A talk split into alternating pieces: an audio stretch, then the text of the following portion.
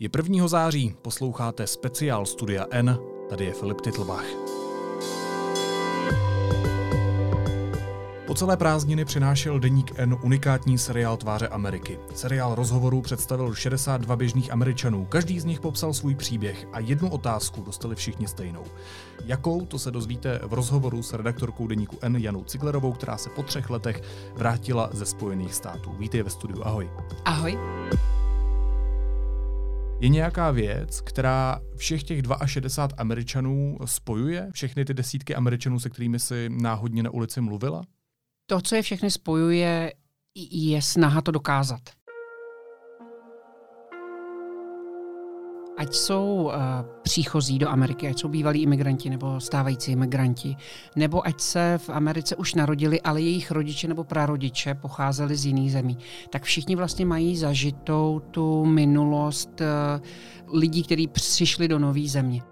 A uh, jestli jsem si něčeho všimla, tak v zemi, která je vlastně dominantně imigrantská, tak je to, že není jednoduchý uh, odjet do jiné země a začít tam znova žít svůj život. A že to je jedna určitá skupina lidí, která to vlastně zkusí. A jsou to lidi, kteří mají uh, vyšší ambice na svůj život. A je přitom úplně jedno, jestli jsou zahradníci, nebo právníci, nebo moderátoři Eh, chtějí od svého života víc, než to, co mají eh, v zemi svého původu. V čem se vlastně liší Spojené státy od té představy, která panuje všeobecně u nás v Česku? já jsem očekávala vlastně mnohem víc té klasické filmové Ameriky, hamburgery až a auta a country music. A tak jsem se prošel po Miami Beach. A co jsem tam viděl, ale tím, že jsem žila na jižní Floridě, kolem Miami, kde je dominantní demografickou skupinou Latinos, to znamená lidi ze střední a jižní Ameriky, tak já jsem vlastně strašně dobře poznala španělskou, hispánskou kulturu a vůbec vlastně ne zas tak dobře tu echt americkou, tu pravou americkou, kterou bychom našli třeba v Minnesotě nebo v některých uh, středozemních státech, jako státech ve středu té země, myslím nebo třeba rurálních uh, oblastech venkovských. Tak tam je ta echt Amerika, ta kovbojská, bílá, běložská, eh, s hamburgery a fast foodem, ale já jsem zažila prostě jinou Ameriku. Ty jsi zažila vlastně důsledek globalizovaného světa. Přesně tak a důsledek toho, že se postupně bortí ty diktátorské režimy ve střední a jižní Americe a že vlastně ti lidé, kteří mají navíc, tak uh, odejdou zkusit své štěstí do Spojených států. Já jsem v úvodu naznačil, že si všem těm lidem položila jednu stejnou otázku. Jak zněla? Budete v roce 2020 v prezidentských volbách volit Donalda Trumpa? Proč? America first. America first. Jaký byl poměr odpovědí?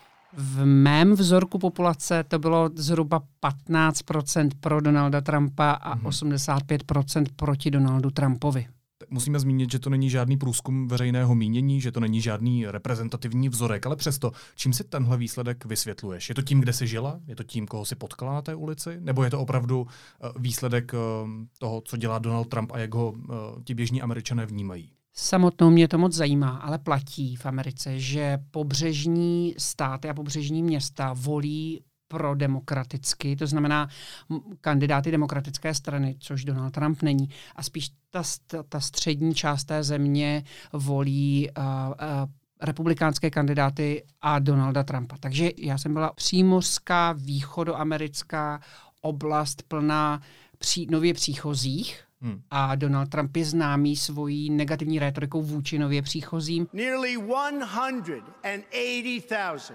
illegal immigrants with criminal records ordered deported from our country are tonight roaming free to threaten peaceful citizens.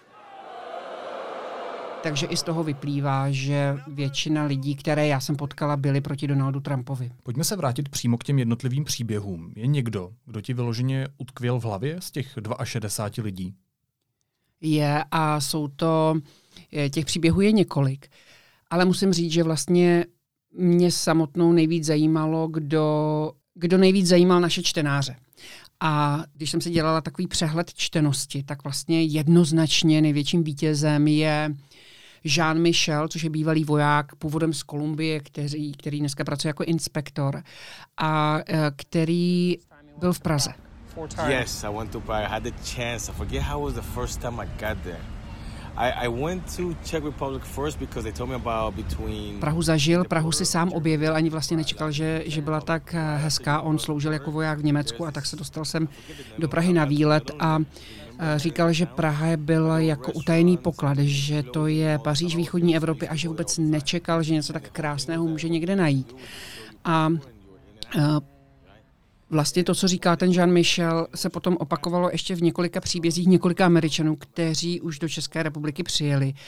A na tom jsem zjistila, že vlastně naši čeští čtenáři si moc rádi četli o tom, že někdo jejich zemi zná, někdo o té zemi hezky mluví, um, vzpomíná na ní a umí něco ocenit.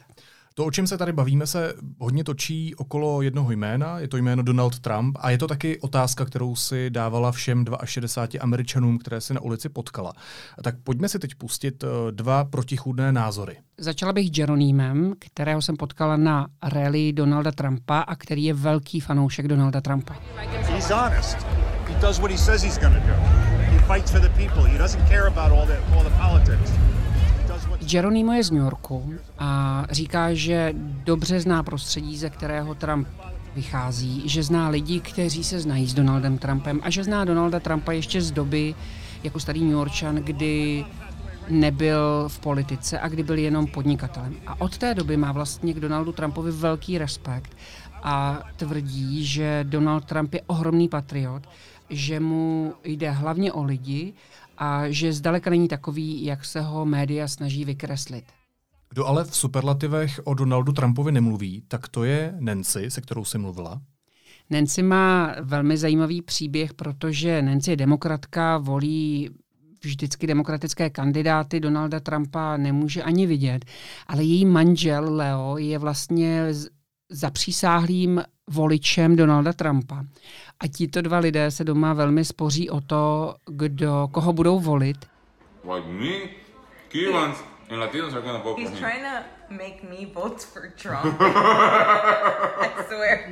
This was the conversation we had the other night. He's like... Leo prosí Nancy, aby Donalda Trumpa volila a Nancy říká I can't, I can't, já nemůžu, já prostě nemůžu, mě to nepustí promise me you're gonna vote for Trump. And I'm like, I can't, I can't, I cannot bring myself to vote for this man. V tomhle případě mě vlastně napadá otázka, jakým způsobem Donald Trump rozděluje jednotlivé rodiny. Velmi. Donald Trump je téma, o kterém se některé rodiny ani nemůžou bavit. Je to podobné jako u nás Andrej Babiš nebo Miloš Zeman. Je to rozdělení je úplně stejné, eh, starší, méně vzdělanější, lidé um, budou spíše mít tendenci Donalda Trumpa volit a ti otevření, progresivní, uh, přející, tolerantnější ho nemůžou vystát. Je to takhle jednoduché, to rozdělení těch lidí? Je a není. To, co jsem viděla, to, co já jsem viděla v Americe, z toho mi vychází, že je určitá jedna společná linie, která se táhne demokratickými voliči. A to bych řekla, že je určitá otevřenost a velkorysost. Zatímco u těch republikánských voličů to je strach. Každý na ten strach reaguje jinak. Někdo se chce víc opevnit a někdo se chce toho strachu zbavit. Dozvěděla se během zpracovávání toho seriálu, během těch 62 rozhovorů s běžnými Američany, eh, něco nového buď o nich, nebo o sobě, nebo o nás? Co si třeba dřív nevěděla? Mně na tom, mně při těch rozhovorech s těmi uh, běžnými Američany došla jedna věc, že jsme vlastně všichni stejní. Že je jedno, jestli jste bílý, černý, uh, červený nebo uh, zrzavý. Že je jedno, jestli vaše kultura je latinskoamerická, pocházíte, dejme tomu, z Kolumbie, bojoval jste v 16 letech v armádě, anebo mm, jestli jste ze Zlína, nebo... Z Brna že vlastně jako lidé máme všichni stejné problémy a to pro většinu z nás je, jak eh, přežít, jak se postarat eh, o sebe, o svoje rodiny, jak eh, zajistit, pokud máte děti, těm dětem určitou perspektivu, jak dělat práci, která mě baví nebo uspokojuje a mm, dokonce se mi i stalo, že jsme si s jednou z těch mých eh, rozhovoristek eh, eh, sedli a povídali si o našich manželích a ačkoliv ona je původem z Brazílie a já jsem z Prahy a můj manžel v Praze vyrůstal a její manžel vyrůstal v São Paulo, tak byli, jak kdyby jsme mluvili o dvojčatech a to prostě potom vlastně, když, když zažijete takovéhle věci, um, tak ztratíte předsudky vůči tomu, že když někdo od někud je nebo nějak vypadá, takže to automaticky znamená, že nějaký je. Říká Jana Ciglerová, někdejší zpravodajka ve Spojených státech a dnešní redaktorka deníku N. Díky moc. Ahoj, taky děkuji.